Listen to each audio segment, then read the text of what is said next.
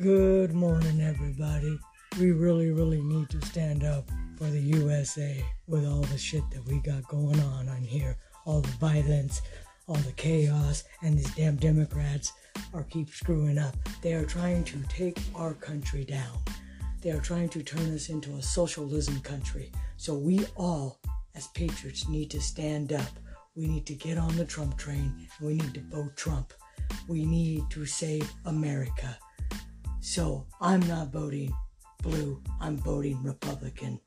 So I hope to God that I can get more of the people out here on me to help me stand up for America. Speak the truth, get out there, don't let no one tell you what you can and cannot do.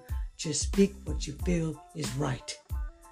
Don't let these patriot idiots out here we got going on trying to take our country down. So let's stand up for the USA, or we will be a socialism country. We will be under the government.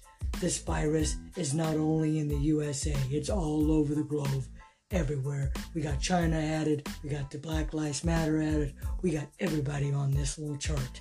It's on my Republican page. So if you can, go in there and read everything on there.